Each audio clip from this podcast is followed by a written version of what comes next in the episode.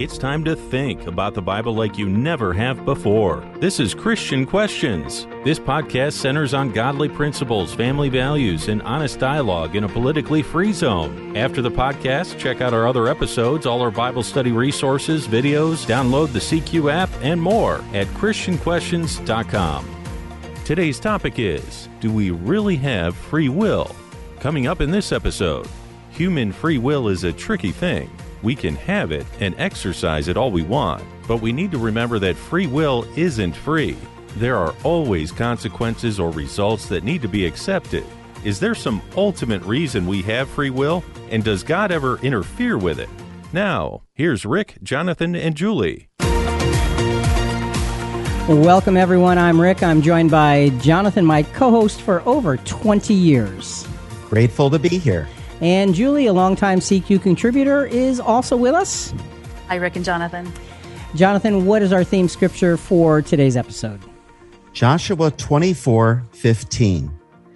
If it is disagreeable in your sight to serve the Lord, choose for yourself today whom you will serve, whether the gods which your fathers served, which were beyond the river, or the gods of the Amorites in whose land you are living. But as for me and my house, we will serve the Lord. Outside of some deeply philosophical debates, the idea of human beings having inherent freedom of choice seems to be a generally accepted premise. Free will makes us special. The, the capacity of conscious choice establishes humankind in a unique category in relation to the rest of life on our planet. When human beings interfere with the freedom of choice of other humans, the consequences are usually dark. We end up with things like oppression and slavery and dictatorships. So, does God ever interfere with our freedom of choice?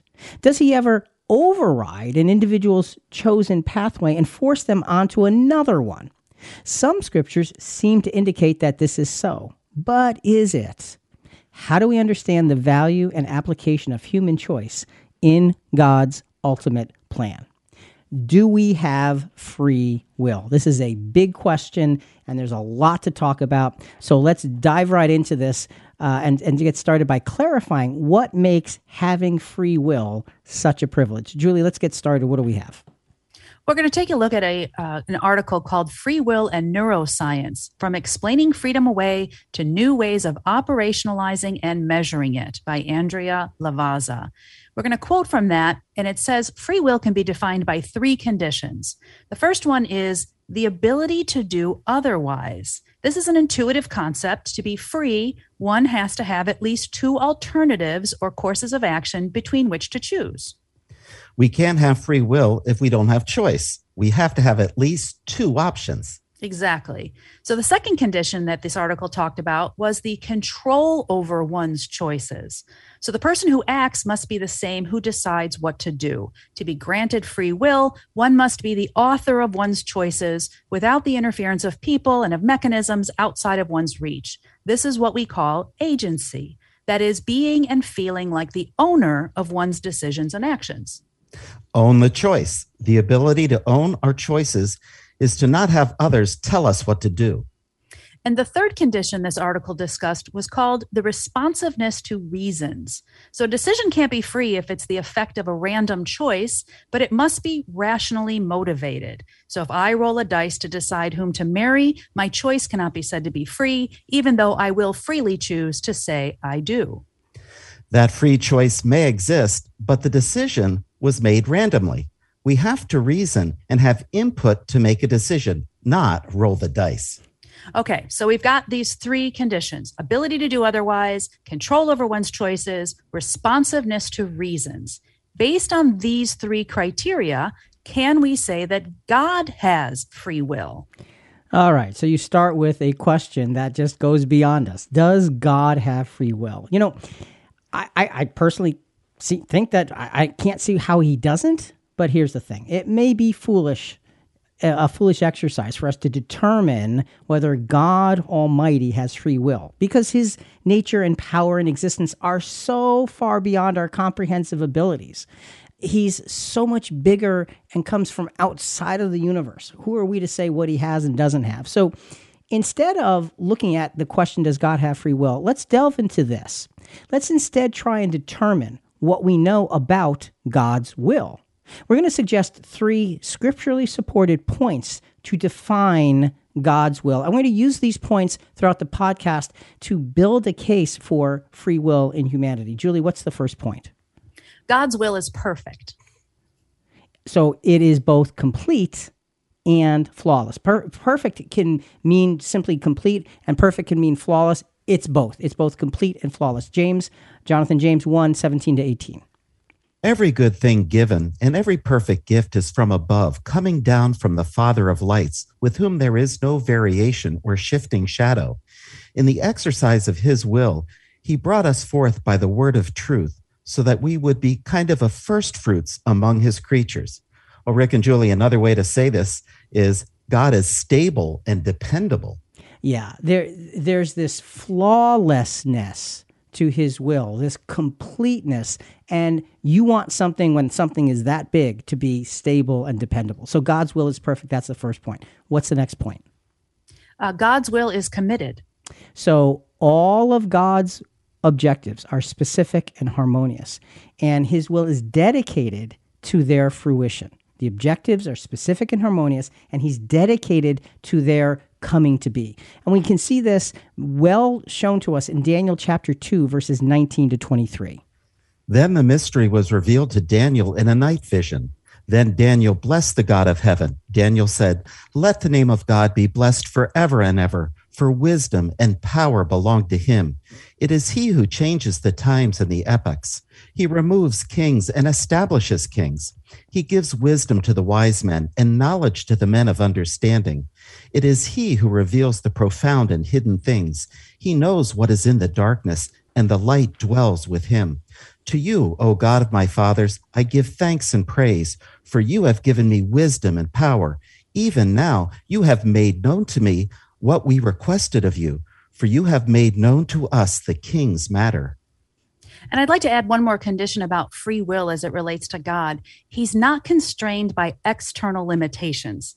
He established the natural laws of nature, the concept of time, but we don't believe he's constrained by any of it. His choices aren't controlled by anything or anyone other than what he himself has determined, such as when he promised that he would never lie in Titus 1 2 and Hebrews 6 18 and other texts. But because he has such power, think about it. What a wonderful thing for his creatures that he's benevolent and gracious and has mercy because having a vicious sadistic eternal overlord would be hopeless for his creatures. Yeah it, it, would be. And that's why we're looking at this saying let's try to understand god's will instead of asking questions about it. Let's just see what he reveals to us because it tells us a lot about ourselves. And it's all really really really very powerfully good good news.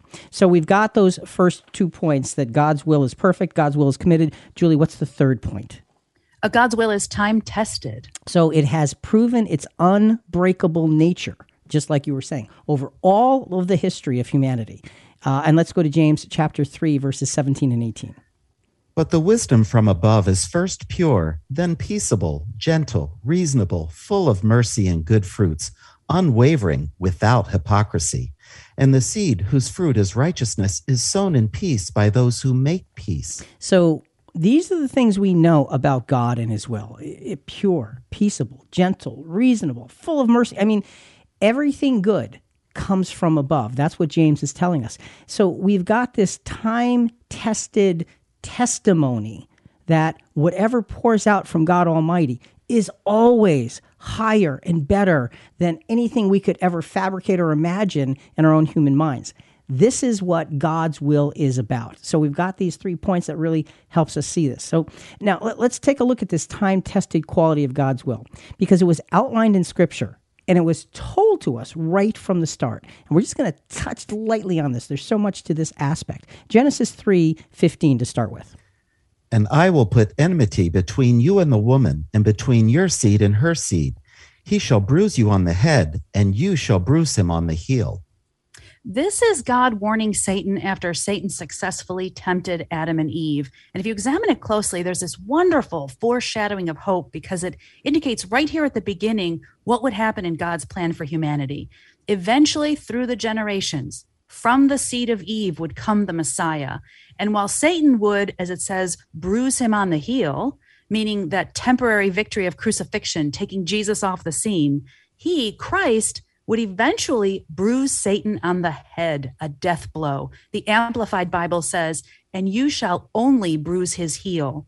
So sin enters with these immediate consequences, but also immediate counteracting hope.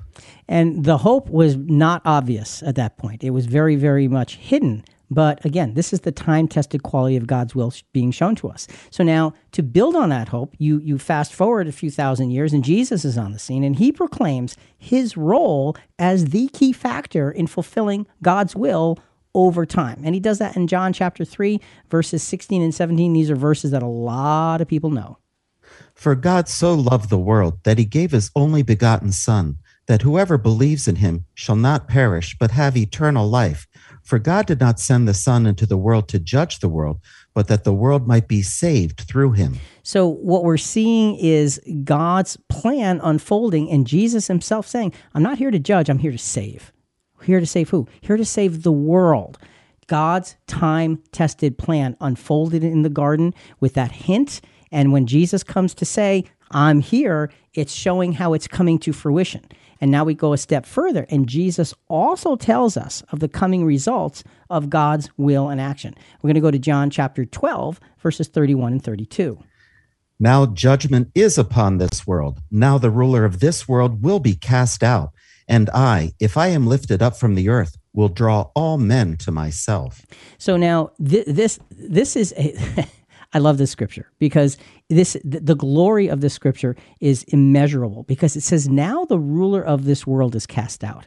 And the next statement Jesus talks about is his crucifixion. You say, "Wait, how can that be the way the ruler of this world is cast out because that was the sacrifice that was the price that had to be paid to throw satan out forever so when you go to that genesis scripture and julie you explained he, sh- you shall, uh, he shall bruise you on the head the death blow to satan Jesus' sacrifice was the death blow initiated. We can see God's time tested will unfolding over generations and generations and thousands and thousands of years. So we're looking at God's will, and again, His will is uh, perfect, it's committed, and it's time tested. So let's take a look now. Let's unlock the value of free will. Jonathan, what do we have? It's profoundly encouraging to know that God's will, as expressed to humanity through the Bible, is rock solid, dedicated, and unwavering. Whether we argue for or against God having free will, we can all know that His will is unbreakably focused on giving and supporting life through justice, love, and mercy. And if that's not comforting, folks, I don't know what is. That's just a great promise from the great Creator. So, to review the power and direction of God's will is inspiring, and it helps us understand the reasons for His creations. With God's will in place to securely rely upon, what can we now uncover about humanity's free will? Seeing just a glimpse of the grandeur of God's will becomes a formidable foundation for comprehending the essence of our own will. If we know who created us and why we were created, we can certainly begin to solve the question of free will. Now, these big questions are plainly answered, but we have to go back to the beginning. We have to go back to Genesis. So now we're going to focus on uh, human will. And what does that mean? We, we need the foundation of God's understanding God's will to understand human will. Here's why. When it came time for humanity's creation, there were specific details and purposes revealed. Listen carefully to these next verses, or this next verse, Genesis chapter 1, verse 26. Then God said, Let us make man in our image, according to our likeness, and let them rule over the fish of the sea, and over the birds of the sky, and over the cattle, and over all the earth, and over every creeping thing that creeps on the earth. So, Jonathan, we got a couple of words here we wanted to find to be clear. We got let us make man in our image, and then after our likeness. What does the word image mean? Well, it's interesting, Rick. Uh, there are a lot of meanings to this word, but the one that deals with this verse most resembles this it's resemblance, hence a representative figure. Okay. And the word likeness uh, means resemblance, model, uh, or shape. So we've got this idea of resemblance, a representative figure. When it says we're created in the image of God, it's not that we're created to look like Him, but we're created to act like Him. That's what this is saying about humankind. Humanity was created to be God's representatives on earth, to have his kind of authority and rule over the physical creation and over the planet. And that's why he said, let them rule over, let them have dominion over all of these things, because that's what I, God, do. And I want humanity to be my representative in that. So that's the way humanity is created. This is important in establishing humanity's free will.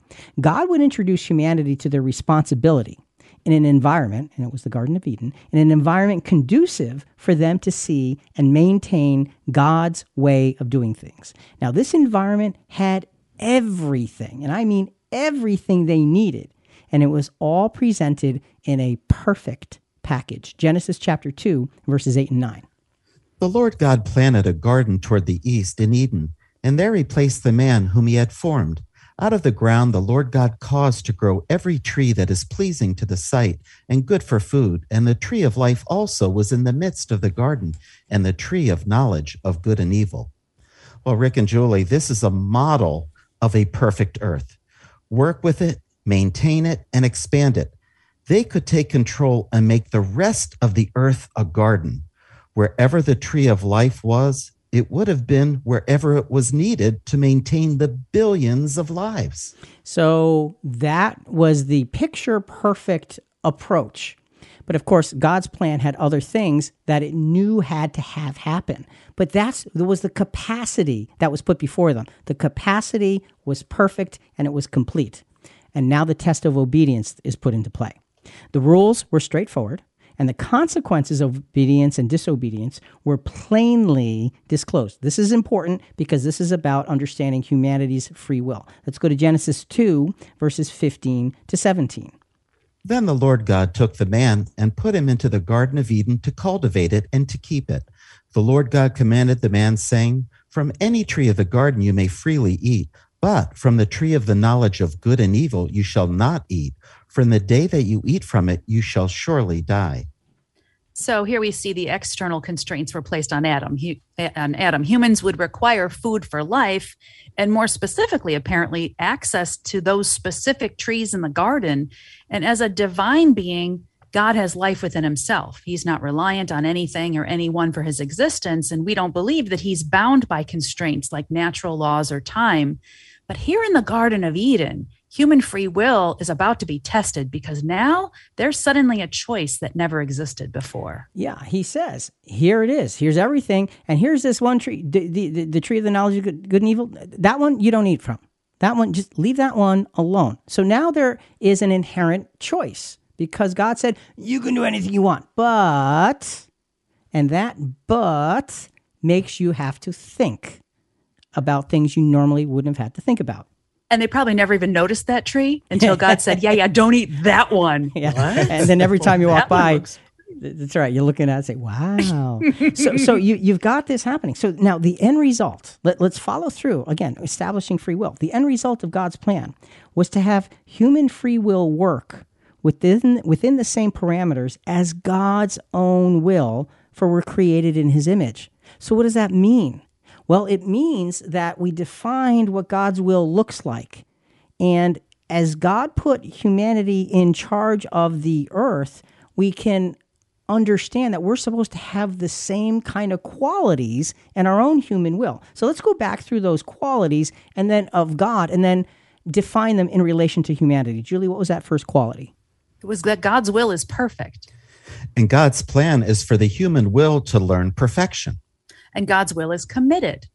And God's plan is for the human will to learn true godly contentment. And God's will is time tested. God's plan is for the human will to be provable and faithful over time. So God's will is perfect, committed, and time tested. The human will had to be developed to be like God's will. This is why obedience had to come into play because free will had to be tested, and you can't test it without choices. Next, the use of free will becomes evident. We're following through in Genesis, Genesis chapter 3, verses 1 through 6.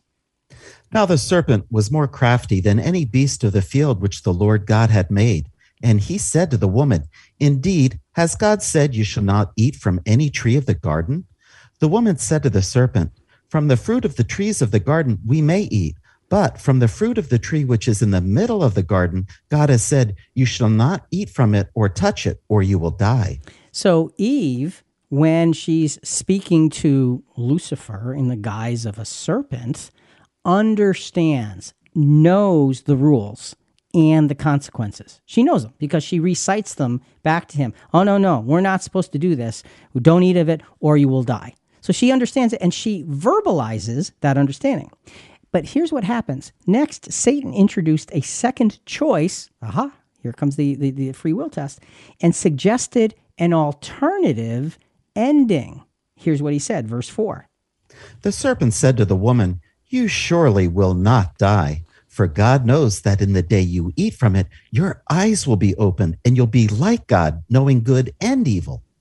And interestingly, this corresponds to those three conditions of free will we discussed from that article we mentioned. That first element of free will is the ability to do otherwise. So Satan gave her the ability to do otherwise. Now, the ability was there before, but probably not well considered. But when Satan introduces an alternative, an alternative reason, and an alternative ending, now this ability to do otherwise grows and becomes first and foremost in her own mind. So, what happens next? Now that this ability is right before her eyes, verse 6. When the woman saw that the tree was good for food, and that it was a delight to the eyes, and that the tree was desirable to make one wise. Ugh. And now we've got the second element of free will, which is control over one's choices. She's starting to think it over. And you know, you know what she's doing in, in a lot of times when people try to make hard decisions, they, they put things in columns. You know, what are the pros in one column and what are the cons in another column? And and, and this is what she's doing. She's looking at this tree and it's like, mm, you know, this is this is it looks like it's good food, uh, and it certainly is beautiful, and and it's going to make me wise. I mean, look at all of these. Let me just write these. I'm I'm exaggerating, okay, but you know, let me just write these down on a list. This is all this good stuff. It's it's lively and it's good and it's going to make me better. And and why wouldn't it? And she's got all these reasons. But on the other side of the ledger, you have a very simple stated fact, and that is God said no. So you can create a list with all the reasons you want, but they don't weigh like God said no but she had this and she's playing through this and it's in her mind and she's following the emotion of the suggestion and the alternative ending. So, what happens? Let's finish up verse 6. She took from its fruit and ate, and she gave also to her husband with her, and he ate. So, the third element is responsiveness to reasons. She responded. She responded to all of these reasons and followed through. And Eve, and of course, she gave the fruit to Adam, who just ate. Okay, so he made a choice as well. Eve and Adam now clearly had their choice. They weighed their options from their own perspective and they decided. Rick, if we think about it, how much experience did Eve have? Not much. But Lucifer, no, he's another story. You know, and and that's a that's an important point because Lucifer is another story. He had who knows how many eons of time as he developed this thought in his mind, this choice of his own. I will be like the Most High. And here is how he is attempting to subvert God's authority by asserting his own. So he had tons of time. And you're right, Eve didn't have a lot of experience, but she still knew better and she still made a choice. So this is this is showing us free will, and it's showing us a, a very bad consequence here. And here's the thing: all free will has either results or consequences. When our free will is exercised and we've chosen an ultimate good, the result will be harmony with that ultimate good and its source, even though it may result in hardship. So it might be tough at the beginning, but if you choose in line with ultimate good, there's ultimate blessing. When our free will is exercised and we've chosen against ultimate good. The results will put us out of harmony with God. And you know what happens when we get put out of harmony with God? We seek to be hidden from Him. That's exactly what happened in the garden to Adam and Eve. Let's go to Genesis 3, verses 8 to 13. They heard the sound of the Lord God walking in the garden in the cool of the day, and the man and his wife hid themselves from the presence of the Lord among the trees of the garden. Then the Lord God called to the man and said to him, Where are you? He said, I heard the sound of you in the garden, and I was afraid because I was naked, so I hid myself. And he said, Who told you that you were naked? Yeah. Wait, how did they know they were naked? Wait, let me continue. Have you eaten from the tree of which I commanded you not to eat? Oh, right. Once they ate from that tree of knowledge of good and evil, they would see the world differently. That's so sad because their innocence was gone. You know, here they're starting to experience the immediate consequences of their disobedience. And now to the blame game. Verse 12. The man said, The woman whom you gave to be with me, she gave me from the tree and I ate. Then the Lord God said to the woman, What is this you have done? And the woman said, The serpent deceived me and I ate. Ugh, this part's so tragic that it's funny because Adam was in this really bad place. Instead of taking responsibility, he blames God. You know, after all, you gave me the woman. no. Definitely not the best response, but it is a good lesson for us, though. It, it is, and don't forget, the woman said, you know, that uh, the woman has a name. he didn't even mention her name. so, so, you know, but you know, they, they're all kind of trying to point the finger. Okay, and and here's the thing: when we exercise our free will, um, it, and and it results in an ungodly outcome, we often try and seek cover.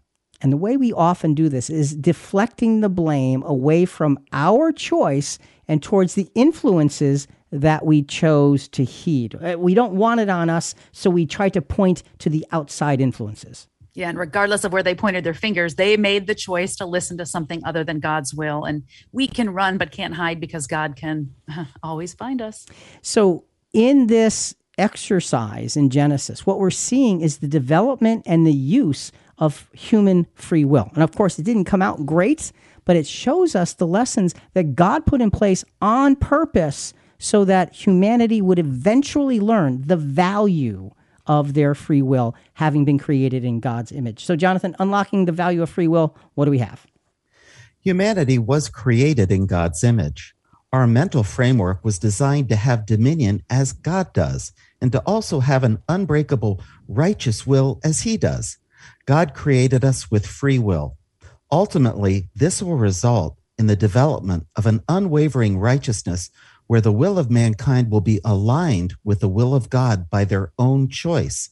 The commitment of this will needs to be proclaimed and needs to stand the test of time so that we will ultimately live in the image of God as we were meant to do. So there's a lot to having free will. There's a lot to God's plan of giving humanity free will and then putting it to the test. God really does know what he's doing. So, God's plan from the very start was built entirely around free will. Makes you stop and think about what you think. Has God ever taken anyone's free will away from them for the purpose of God's will being done? This is a big question, and there's several scriptures that seem to indicate this did happen. What we need to do with a question like this is first rely on the importance of our human free will that God Himself established from the start. We need to remember unequivocally God gave humanity free will for a reason, for the testing so the obedience could be learned so we could be in line with Him. So now we're going to examine the ideas did God ever take that away from anybody? There's a common question Did God harden Pharaoh's heart and thereby take his free will away? No. well, okay. That was easy. uh, on to the next question. Prove it, Jonathan. Prove well, it. Let's read Exodus 7 12 through 14. And this is the King James Version. For they cast down every man his rod, and they became serpents but Aaron's rod swallowed up their rods, and he hardened Pharaoh's heart, that he heark, hearkened not unto them, as the Lord had said. And the Lord said unto Moses, Pharaoh's heart is hardened, he refuseth to let the people go. And what does this word hardened Pharaoh's heart mean? The word hardened means to fasten upon, hence to seize, to be strong. And though the King James Version here says that God hardened his heart, other translations say that Pharaoh hardened his own heart. And in fact, there's 19 Old Testament scriptures that talk about Pharaoh's heart and that he hardened his own heart or God hardened it, or some give no cause at all. And even the apostle Paul refers to this famous heart in Romans 9, 17 to 18. We're going to show all these in this week's CQ Rewind show notes that are available every week for free on ChristianQuestions.com and our convenient Christian Questions app. And you can also text one word CQ Rewind to the number 22828. That's 22828. And we'll go ahead and me- email you the show notes every week. So the question is, did God harden Pharaoh's heart? Well, what this verse showed us that you know Pharaoh hardened his own heart. It establishes the pattern of Pharaoh and his responses. And this is an important pattern to understand. This pattern of Pharaoh's responses of his hard heart is repeated many times between he and Moses. Pharaoh continually hardened his own heart. But there, here we're going to uh, cite one of many scriptures that say God did so as well. It's this scripture actually says God hardened his heart. And let's look at Exodus 9:12. This is one of several examples. And the Lord hardened Pharaoh's heart, and he did not listen to them, just as the Lord had spoken to Moses. So what we've got here is this sense that it says very plainly the Lord hardened Pharaoh's heart. And it's that same word that Jonathan that, that you you translated before to fasten upon, hence to Caesar to be strong. Now, interesting comment from the RVIC translation. RVIC means revised version, improved and corrected. Jonathan, what's that comment? When the Lord creates circumstances in which Pharaoh jumps at the temptation, Hebrew expression can say the Lord did it, even though the guilty guilt lay with Pharaoh. So that's an important concept because the Hebrew language works in that way. And we need to understand that it can say that God did it, but the guilt lay with him. So l- let's let's pull some things together on this piece. Pharaoh, remember talking about Pharaoh hardening his own heart. Well, Pharaoh was naturally inclined to be stubborn. He had been raised to think of himself as a god, not a man, but as a god from earliest childhood, so he had tremendous pride. God put him in the right place at the right time to accomplish his purposes, using Pharaoh's free will decision to obstruct the Jews leaving Egypt. And God certainly allowed the circumstances that forced Pharaoh into making a decision. So, in that sense, we could say God hardened his heart. So, you can see this developing, but you can see it's Pharaoh in the limelight of the hardening. That's what we're, what we're focusing on here. God took Pharaoh's natural propensity and he used that natural propensity as a tool. God could advance his plan according to characters that people already possess. So whatever your character is, God can take it and use whatever it is without without tampering with it to accomplish his purposes. Pharaoh may have thought he was the supreme ruler in Egypt, but God maneuvered Pharaoh into his position and used him as only one of the many tools for the ultimate working of God's plan, which will ultimately work out for the good of everyone.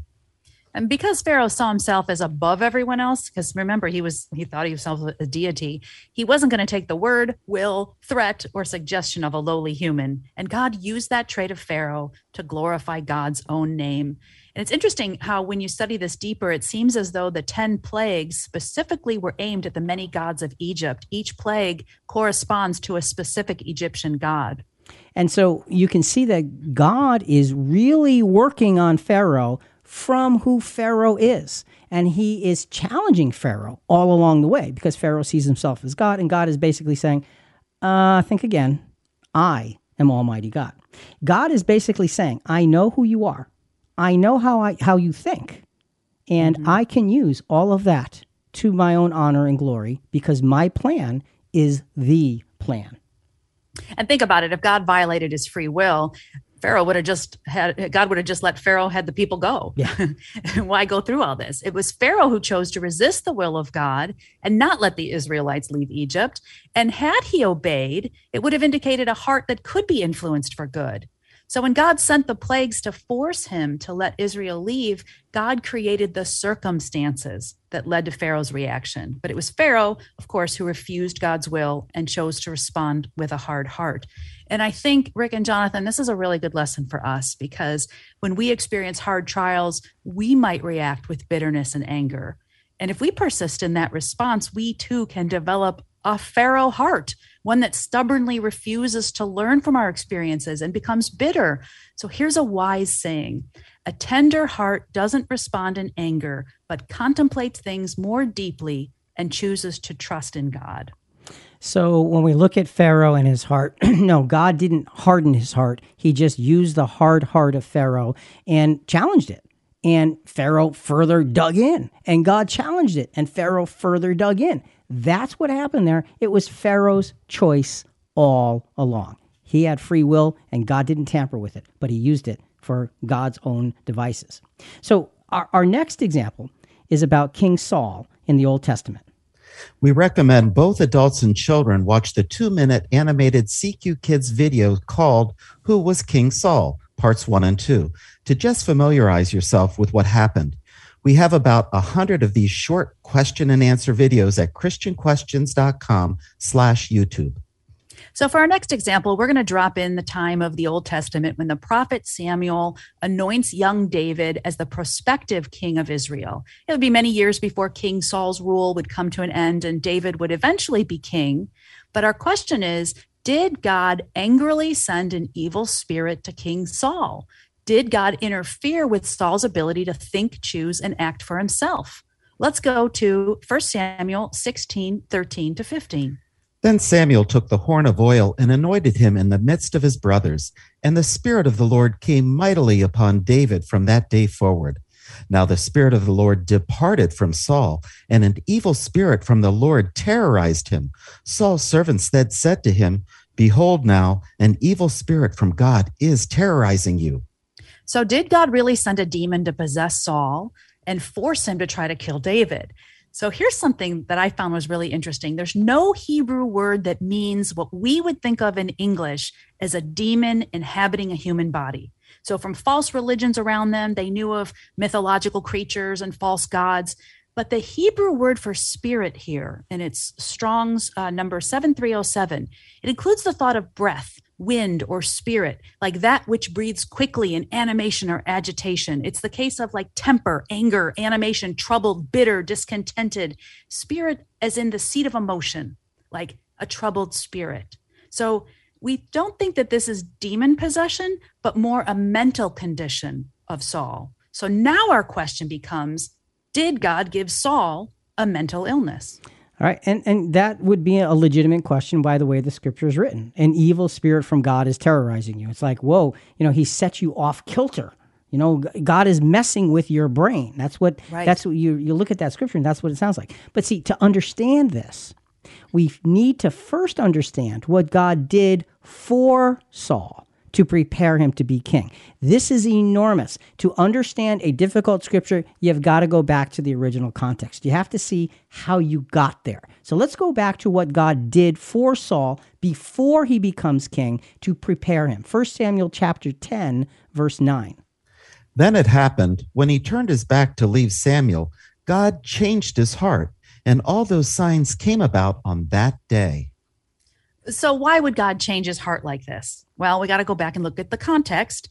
The context of this was that King Saul was instructed very specifically to slay all of the enemy, the Amalekites, even their animals. But in 1 Samuel 15, in his triumphant procession, Saul comes back into the city, and the prophet Samuel says, Hey, why am I hearing sounds of sheep and cattle? And wait, I'm seeing these Amalekite slaves. Even the Amalekite king Agag himself is still alive. And there were resulting generations of hatred between these two peoples. And a thousand years later, as a result of this disobedience by King Saul, a descendant named Haman tried to have all the Jews killed, as told in the book of Esther. This was a big error. And, you know, it's a big error. Now, understand, God changed Saul's heart when he was young and was becoming king.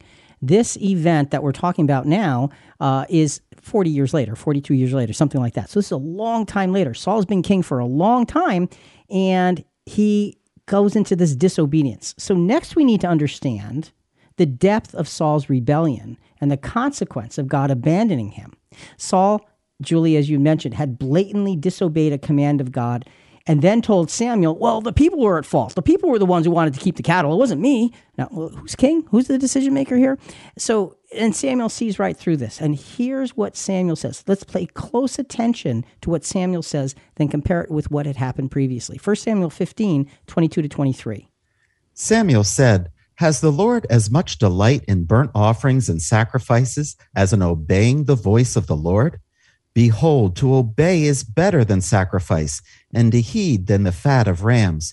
For rebellion is as the sin of divination, and insubordination is an iniquity of idolatry. Because you have rejected the word of the Lord, he has also rejected you from being king. Here's free will. You have rejected the word of the Lord. Here's the consequence you are now rejected from being king. Saul had this free will uh, expressed at this point, and he had worked his way up to this kind of rebellion. And it was deep and it was serious. And Samuel called him out unequivocally and said, You didn't just make a mistake. This is the last straw. You are now rejected by God. God ceased to keep Saul's heart intact. Remember, it said at the beginning, before he's king, God changed his heart. God touched his heart. God gave him the preparation, God's grace, so he could rule well. And now he ceased keeping Saul's heart intact and allowed his rebellion to bring upon him, upon Saul, the results of divination. What are the results of divination? There's sadness and emptiness and godlessness. That's what he ended up with. Hmm. So let's directly answer the original question. In 1 Samuel 16, 14, and 15, it said, An evil spirit from the Lord terrorized Saul. What exactly does this mean? I think what this means is that God removed the changing of his heart and the protection and God's grace and allowed Saul's influences, his natural influences to override because eh, eh, spirit is means really does mean influence. It's an unseen power. And the unseen power of Saul's own heart needed God's grace. And when God's grace was taken, what flooded mm-hmm. back was his natural propensity, which incidentally was overriding God's grace for many, many years now. This was just the, the, the, final straw. And when God removed that, it was over. Saul went mad all on his own. And so when it says it comes from God, it's because God removed the dam that held the water back. That's really so. God had been suppressing yes, that absolutely. propensity towards him. In Young's literal translation, it says, "A spirit of sadness from Jehovah terrified him," yeah. and that makes you know we make ourselves vulnerable when we step outside the protection of God. Okay, let's move on to our next tough example. Did God make Herod and Pilate leave Jesus to be crucified and thereby mess with their free will? Here's the context. In the book of Acts, Peter and John were arrested for preaching about the resurrection of Jesus. They get released from prison. They lift their voices in prayer in front of a group of believers. And we're going to drop in on that prayer right after they quote Old Testament prophecies about Jesus' crucifixion in Acts 4 27 and 28. For truly in this city there were gathered together against your holy servant Jesus, whom you anointed, both Herod and Pontius Pilate, along with the Gentiles and the peoples of Israel, to do whatever your hand and your purpose predestined to occur. There you go. Were Herod and Pilate just puppets in all this? Clearly, the prophecy had to come true. So, did God force it to come true, thereby violating their free will? Again, a, a, very good question. And when you look at the way the scripture reads, you think, huh, it sounds like they were actual puppets in the process. It does sound like that. So, first, first, this is describing the fulfillment of a prophecy, like you said. The prophecy was there, therefore it had to control, uh, come true. But see, it's not describing any kind of personal predestination. Now, why do we say that? Well, one specific principle of prophecy shows us that the actions of the people, whomever are on the scene, will be in accordance with the unfolding of God's will at that time. What do we mean by that? Let's look at another example of fulfilled prophecy.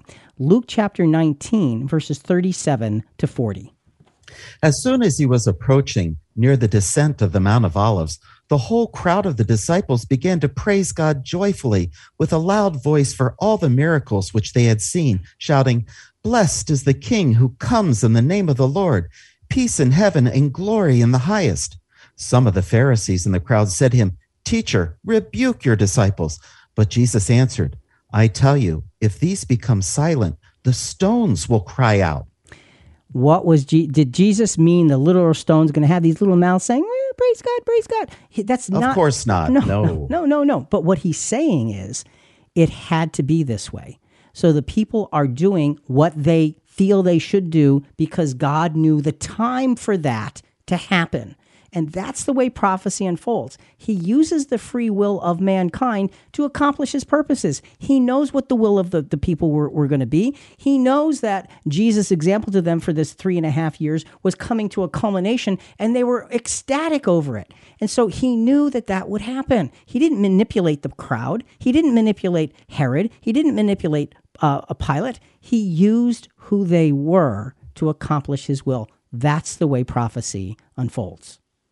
So let's take a look and unlock the value of free will. God's endowment of free will upon humanity is a sacred gift. This does not keep God from reading a heart and using its intentions and desires as tools in his plan. God has done this right from the start, even with the devious heart of Satan. And that's the point. Even with the devious heart of Satan, God took that deviousness and wove it into the accomplishment of his will. See, God knows. He doesn't interfere, but he uses whatever that free will is to bring his will to ultimate fruition. It- It's actually very inspiring to see this. You know, it is fascinating to see how deeply our free will affects the big picture of life and how God so carefully protects it. Doesn't humanity being born into the inherited sin of Adam undermine any free will we could have? Philosophical arguments against human free will stand on a concept called determinism, which we're going to define in a moment. The bottom line question is actually simple. If humanity does not have a choice but to be born sinful, hasn't God's plan doomed them to choices that ultimately lead to failure? Well, in other words, what good is our supposed free will since no matter what we do, we're going to die anyway? Right. Okay, so let's get into this determinism thing, Julie. What, what do we have there? Okay. So back to the article that we quoted earlier about free will and neuroscience. It went on to talk about this determinism. And in short, that means that all behavior has a predictable cause. There's internal and external forces over which we have no control. So no matter what you do, the situation's always going to end up like it did. So there really is no choice. And a classic example that is children with violent parents will in turn become violent parents through observation and imitation. It's all predetermined, and free will, therefore, is an illusion. Wow. Okay, so that's determinism. Free will is an illusion. We're kind of programmed in to just make choices based on the input, and that's kind of where we're going to end up. So let's look at this. Let's look at this determinism and let's look at free will and let's put this all in perspective to see God's plan actually really clearly unfold. Let's go back to some historical biblical examples. Before the Great Flood, God saw that the human race was corrupted by fallen angels. We all know that. But he also saw that the human race had made clear choices as to what they were going to follow. This is made very evident in Genesis chapter 6, verses, Jonathan will do verse 5, then verses 8 and 9. Then the Lord God saw the wickedness of man was great on the earth, and that every intent of thought of his heart was only evil continually. But Noah found favor in the eyes of the Lord. Noah was a righteous man, blameless in his time. Noah walked with God. So you, you see the, the, the comparison. Every intent of the thoughts of man's heart was evil continually. That's one side of the equation. That's pretty much everybody. And then you have Noah walked with God. That's the other side of the equation. You have free will being shown us to us there. God gave those individuals opportunity to repent, and they did not. How do we know that? 2 Peter chapter 2 verse 5 gives us a hint as to how to understand that. And did not spare the ancient word, but preserved Noah, a preacher of righteousness, with seven others, when he brought a flood upon the world of the ungodly. And here, Noah proved that there was a way to live above the fray, just like, you know, we have got choices today to try to live righteously. So, and, and the point is that Noah was a preacher of righteousness, which means Noah spoke out. He gave them a different perspective. He gave them something else to look at. He gave them another choice. They just chose not to listen. Right. So let's go back to those three conditions of free will we quoted from the article about free will and neuroscience. They were one, the ability to do otherwise, two, control over one's choices, and three, responsiveness to reasons. Even though choice existed, does it seem fair? All of humanity is wired to sin. Let's read Psalm 51, verse 5. Behold, I was brought forth in iniquity, and in sin my mother conceived me. See, Jonathan, that's a really good question.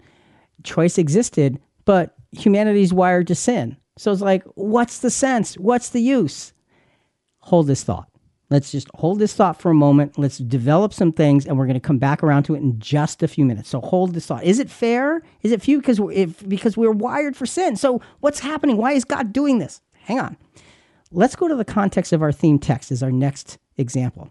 Joshua, you know, Joshua 24 15 is our theme scripture. Joshua is recounting God's grace to Israel and their inheritance of the promised land. Now, Joshua is old. He's going to die soon. And he's realizing the power of the people's choices at this point. They've been through all kinds of things, they're in the promised land, and Joshua is again relaying to them their choices. Joshua 24, and Jonathan, this time we'll read verses 14 and then 15.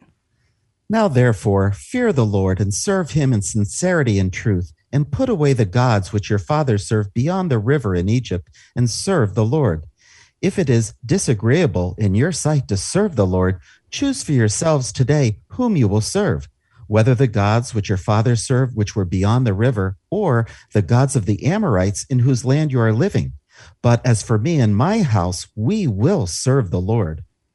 So, going back to those qualifications for free will, yes, they had the ability to do otherwise. They had control over their choices and they had responsiveness to reasons. And their initial response was, oh, no, no, we'll serve the Lord because we know.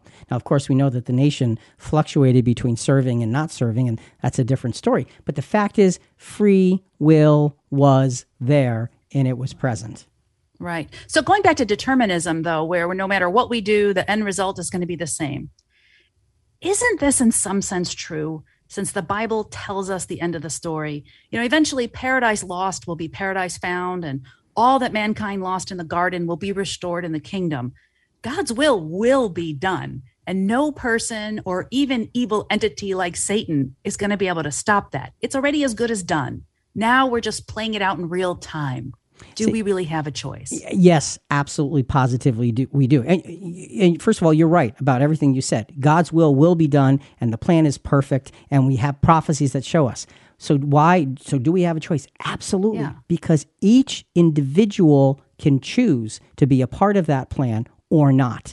Each individual now in this day can choose to do good things, which will help you later to do better things or you can choose to follow your own way and later it's it's more difficult. So it's not that each person is already predetermined. Each of us has free will to fit into God's predetermined overall big picture. We choose where we will fit, or we can choose that we don't want to fit at all. It is a human choice that will be revealed in the resurrection. So, even though we do not see that the Bible teaches any type of eternal torment, we know that in the resurrection, the decisions that you make today still have consequences. Yes. And you're going to, it's going to be harder for you to make amends and be rehabilitated if you are that far degraded in this life. Yes, absolutely. Okay. Okay. Another question. How about this, Rick? Do mental illnesses appear to undermine the concept of free will? You know, for example, people experiencing depression lose control over their emotions. Good question. Yeah, and and and it is. It's a it's a huge question and, and my, my, my gut response to that, having had much experience with many individuals who've had many mental issues, uh, from mental illness to anxiety to depression to trauma to PTSD and all of those things, is that you're in those things and you do lose control of things. But inevitably, for the most part, unless it's incredibly, incredibly serious, you still have choices. I could name names, I won't, of individuals who I have watched go through incredible trauma and incredible mental illness and come out the other side leading a normal life. How did they do that? Because they choose to attack the issue instead of have the issue cover them over. Yes, it's more difficult, but choice still exists. It's not easy, but it exists and it can lead to goodness if we focus on it and keep ourselves going in that direction. Okay, so now let's look at a choice that's going to lead to eternal life. We're talking about free will, free choices. We talked about Genesis and the flood era. We talked about Joshua and, and, and Israel having been in, in, in the promised land. Now let's look at the New Testament, Ephesians chapter 2, verses 1 to 2, and then 4 to 6 about eternal life. And you were dead in your trespasses and sins, in which you formerly walked according to the course of this world, according to the prince of the power of the air, of the spirit that is now working in the sons of disobedience. But God, being rich in mercy, because of his great love with which he loved us, even when we were dead in our transgressions, made us alive together with Christ. By grace you have been saved, and raised us up with him, and seated us with him in the heavenly places in Christ Jesus. So, if we look at those conditions again, the ability to do otherwise, control over one's choices, responsiveness to reasons, where do you find all that here in this Ephesians 2 scripture that well, it says reading. it says you were dead in your trespasses and sin, but God called you and you responded. You decided to look at the choice. You had the choice to stay where you were or to rise up to a higher level, which meant sacrifice, and do that. And you responded to the understanding of the sacrifice of Jesus. So you elevate yourself by your choices. It's God's grace that does the elevating, but we have to make the choice so His grace has a place to work. So, can't we say, though, that God is, oh, I hate to say this, but it seems like God might be unfair? You know, we talked about Noah's day. Well, though we had the fallen angels that corrupted everybody except Noah and his family. Then we have Joshua's day, and there was just one chosen nation of Israel, and everybody else was toast. So now, during the age of the gospel message that we're living in, a call goes out, but not to everybody. And here Jesus spoke in parables so that people wouldn't understand. How unfair is that? All right. So, again, the question is is it even fair? hold that thought. Okay. No. yeah. Just just for another minute. Just for another minute. Okay. And, and and and the reason we're asking these questions and saying hold the thought is we're going to put it together because once you see the big picture, it's going to be that aha moment that is right around the corner for us, right here, coming up. Okay. So hang on to that thought. So look, God's will and plan plan bring a second opportunity for choosing godly righteousness to all sinners. Now, the first opportunity was just cited in the scripture, Jonathan, that you just read. It talked about choosing to follow Jesus here and now. But there's a second opportunity that the scriptures speak about. And we're going to look at that, uh, just touch on that briefly with Romans chapter 5, verse 18. So then, as through one transgression there resulted condemnation to all men, even so, through one act of righteousness, there resulted justification of life to all men. So here's a part part where I think you'd have to say we have no choice because we had no choice to be born, and we have no choice as to whether or not we want to come back in the resurrection. Whether even you're for an atheist, you're going to have that opportunity.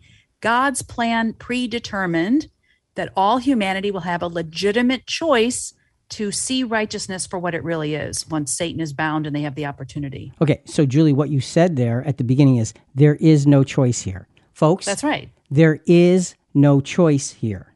So we've been talking about all the ways that humanity has choices all along the way. It's your choice, it's your choice, your choice. And now in the scripture, it says that the condemnation that we were born under, we didn't have a choice for because we're just all the progeny of Adam. We're, we're his, you know, generations. You don't have a choice. But because Jesus died for Adam and therefore for everybody, we don't have a choice but to accept the grace of his gift.